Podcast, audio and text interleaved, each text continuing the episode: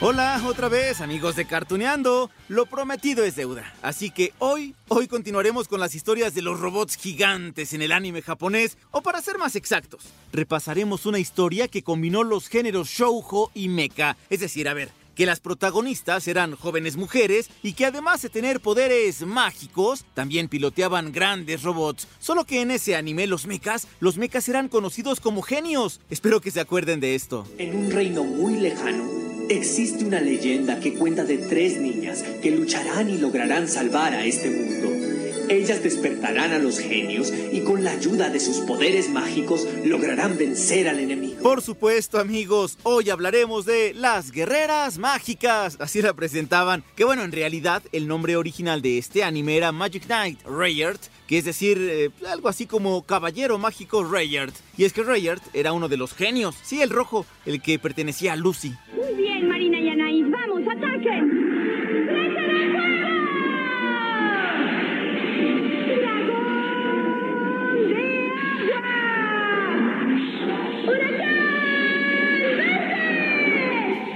A ver, a ver, veamos. Este anime, al igual que muchos otros, como lo hemos visto aquí en Cartuneando, surgió de un exitoso manga, en este caso uno creado por el grupo Clamp, que es especializado en el género shoujo y que también creó a Sakura Card Captor. Bueno, el primer número del manga fue editado en noviembre de 1993, sí, hace más de 25 años, y bueno, su éxito se transformó en la serie animada que se estrenó en la televisión japonesa el 17 de octubre de 1900 94, sí, hace un cuarto de siglo. En aquel entonces, Las Guerreras Mágicas constó de dos temporadas de episodios. La primera con 20 capítulos y la segunda con 29. Habría, habría pensado, no es ustedes que piensen, pero habría pensado yo que eran muchos más. Y bueno, es que así son muchos animes con menos de 50 episodios. Nos transportamos a un planeta diferente, en este caso a Zéfiro, donde Lucy, Marina y Anaís, nuestras protagonistas, tendrán que salvar a la princesa Esmeralda.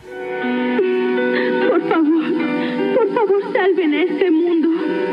Convoco a las legendarias guerreras mágicas. Si vencemos a Sagato, podremos rescatar a la princesa Esmeralda, quien nos trajo a Zéfiro. Por supuesto, y como ocurre normalmente entre el manga y el anime, existen algunas diferencias entre las historias contadas. Más adelante les tendré algunos detalles, pero bueno, eso además de que en 1997 salieron al mercado tres ovas, sí, películas de formato casero que resumían la historia, nada más que aquí, aquí sí les digo, ¿eh? Hubo muchos cambios, por ejemplo, una parte de la historia transcurría en el planeta Tierra y no en Céfiro. Por favor, salven a Zéfiro. Guerreras mágicas, las convoco. ¿Qué? ¿Qué es esto?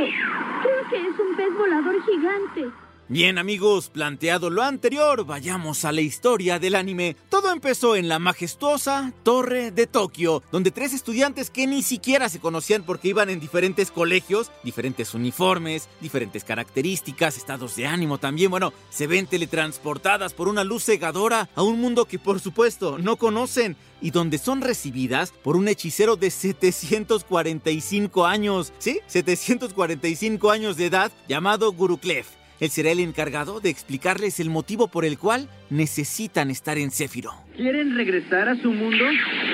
Ustedes no podrán hacer eso.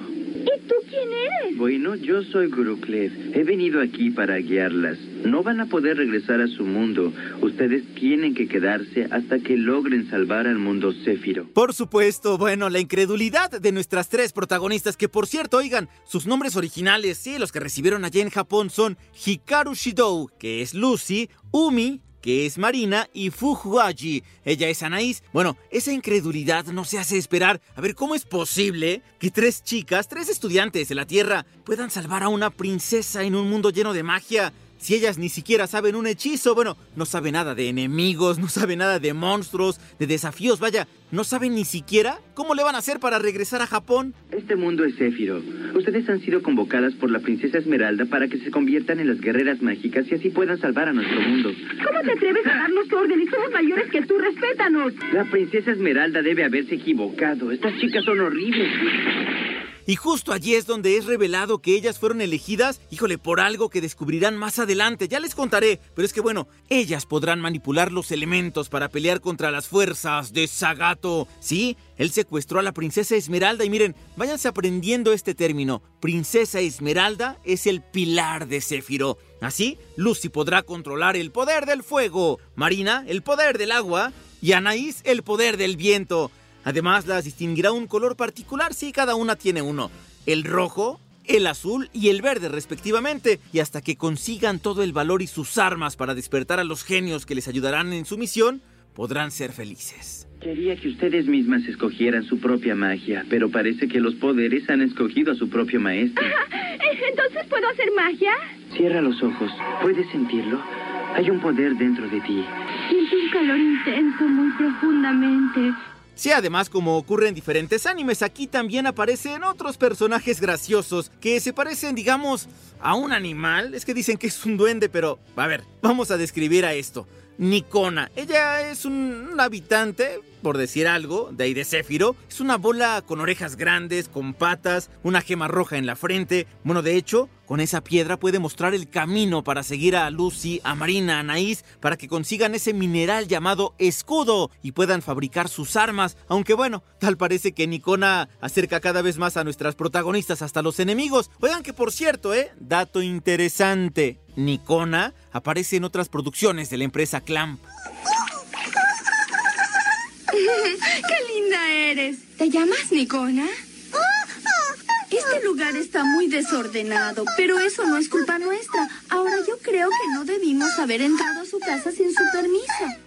Oigan, además les tengo que decir, Sagato no, no, no es el único enemigo a vencer, no, no, no. Él tiene aliados, un ejército de criaturas que pondrán difícil el camino para las guerreras mágicas, bueno, para que sus armaduras evolucionen y para despertar a los genios. También está Ascot, ¿se acuerdan? Un joven invocador de bestias y monstruos que va a pelear contra ellas en diferentes ocasiones. Bueno, además es el responsable de la muerte de Presea una aliada en la lucha por rescatar Céfiro. De hecho, Presea ayuda a Lucy a Marina y a Anaís a despertar a los genios. ¿Quién hubiera pensado que una simple leyenda pudiera convertirse en realidad? No hay nada que temer.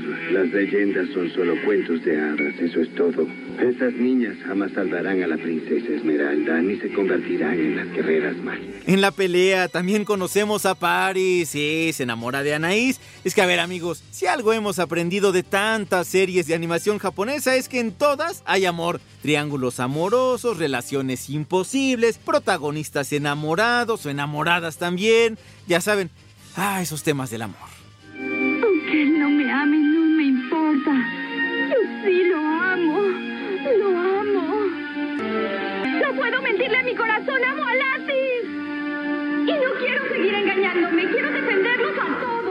Ay, el amor, el amor, que en el anime de las guerreras mágicas juega un papel importante porque, a ver, Recuerdan ustedes, ¿no? La misión de Lucy Marina y Anaís, ¿verdad? Sí, que les decía que tienen que rescatar a la princesa Esmeralda del gran, entre comillas, villano Sagato. Bien, resulta que Sagato quería derrotar a las guerreras por amor, sí, por amor, porque él y la princesa Esmeralda estaban enamorados, deseaban vivir juntos, solo que la princesa pues no podía enamorarse de nadie porque era el pilar de Céfiro. No podía abandonar esa función. Porque tuviste que capturar a la princesa Esmeralda. No me vayas a decir que no sabes lo que puede suceder. Céfiro desaparecerá si no está la princesa. Exactamente. ¿Y por qué lo haces? Ya no permitiré que Esmeralda siga orando solo por la paz de Céfiro. ¿Qué tal? ¡Qué sorpresa! Y bueno, allí no acaba todo. La princesa Esmeralda, sí, ella fue la que convocó a las chicas del planeta Tierra porque necesitaba su ayuda. Híjole, pero no, amigos, no fue para derrotar a Sagato porque finalmente Sagato muere en una batalla contra las guerreras y sus genios. Híjole, la princesa pierde la razón, prefiere morir. El problema, por si faltaban más, es que el pilar de Céfiro no puede cometer suicidio. Tampoco puede ser asesinada por algún habitante de ese planeta, así que pide la ayuda de las chicas de la Tierra. Amada Esmeralda,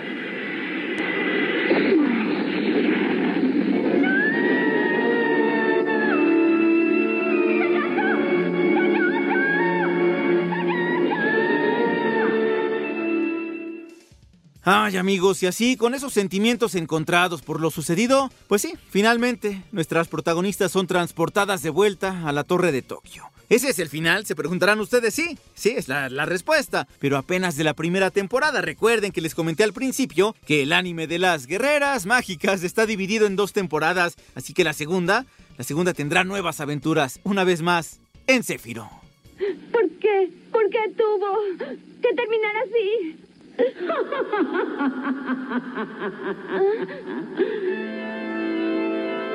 Sin la princesa Esmeralda, Céfiro se hundirá en la oscuridad.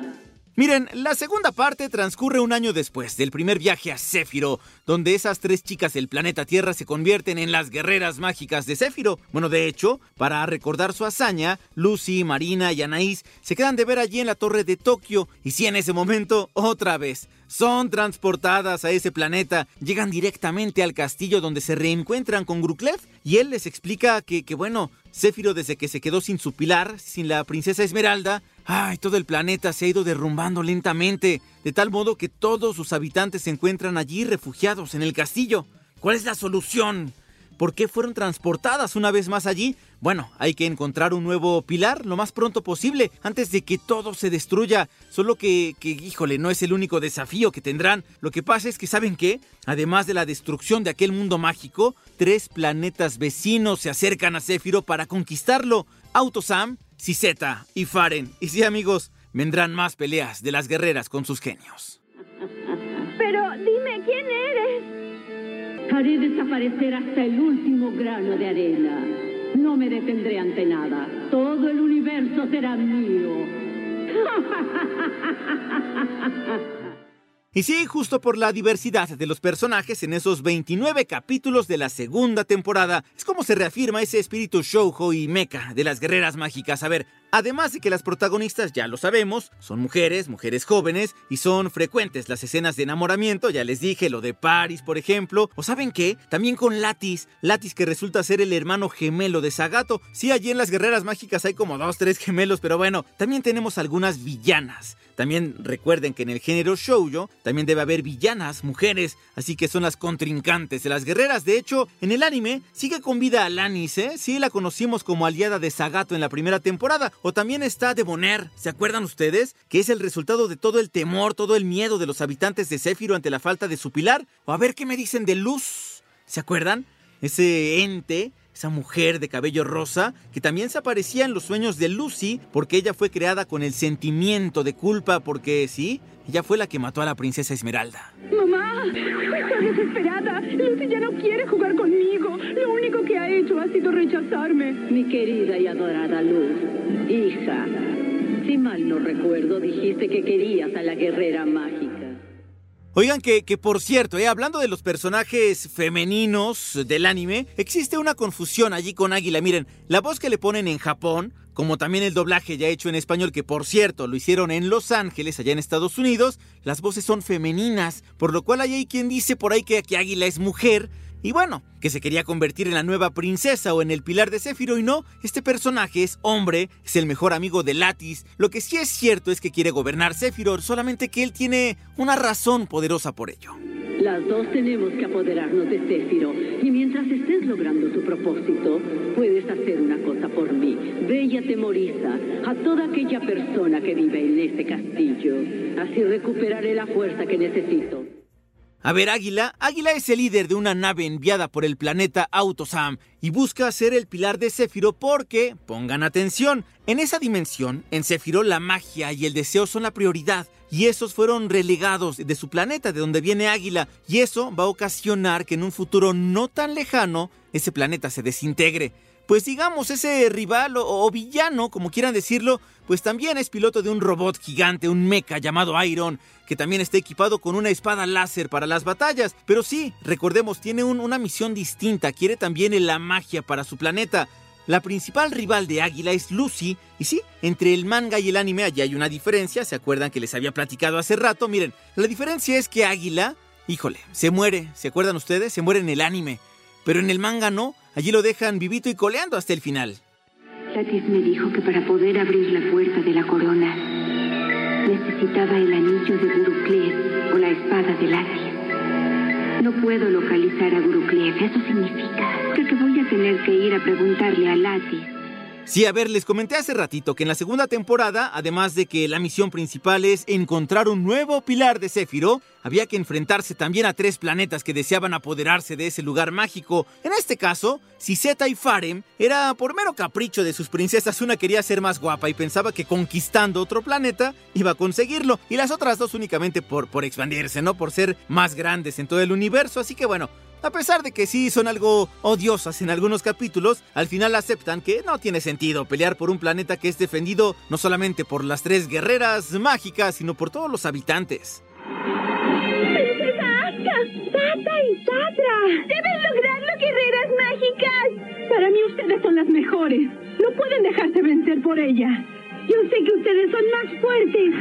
Niñas tontas. Lo que sigue es que, bueno, las chicas descubren que Lucy y Águila fueron seleccionadas por el creador de Céfiro para que uno de ellos se convierta en el nuevo pilar. Oigan, ¿y se acuerdan ustedes quién es el creador de Céfiro? ¿No? Nikona, sí, la bola esta que les decía que tiene orejas gigantes, Nikona era el creador, era, digamos, la mano que mece la cuna, decide justamente que se realice una batalla para elegir al nuevo pilar. Lucy se niega, a ella no le gusta realmente la violencia porque aparte recuerden quedó, pues digamos, traumada por aquello de que mató a la princesa Esmeralda. Se niega, se niega, pero bueno, Águila, él insiste en que debe haber solamente un individuo que tenga que estar allí como pilar de Céfiro. Es entonces cuando Lucy decide rebelarse contra el sistema del pilar, afirmando que, bueno, ella únicamente quiere una ley. Que Céfiro tenga todo su derecho de decidir su propio destino. Así que a Nicona pues, no le queda más que acceder a esa petición y ya las chicas se marchan una vez más.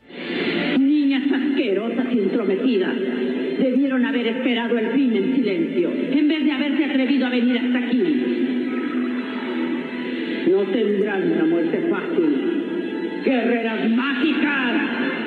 Y sí, amigos, es así como termina este anime que combina, a ver, ya les decía, los géneros shoujo, shoujo y también los mecha con tres chicas que al principio no sabían, no sabían que podían ser capaces de salvar un planeta, pero bueno, desarrollan todas sus habilidades, sus poderes mágicos, también el valor, la determinación, el coraje para evolucionar como personas. Y como podrán ver amigos, las guerreras mágicas rompió un poco los estereotipos de ese género shoujo porque lo combinó con otro género que estaba quizá más dirigido hacia los hombres, es decir, mecha.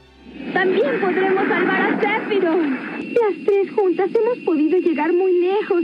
No podemos perder en un sitio como este. Unamos nuestras fuerzas y hagamos lo mejor que podamos. No podemos perder. Venceremos. Y es que sí, amigos, se pueden contar todo tipo de historias. Sí, con mucha imaginación, por supuesto, con mucho talento. Así que aún tenemos mucho que contar aquí en Cartuneando. A ver, se me ocurre, por ejemplo, a ver...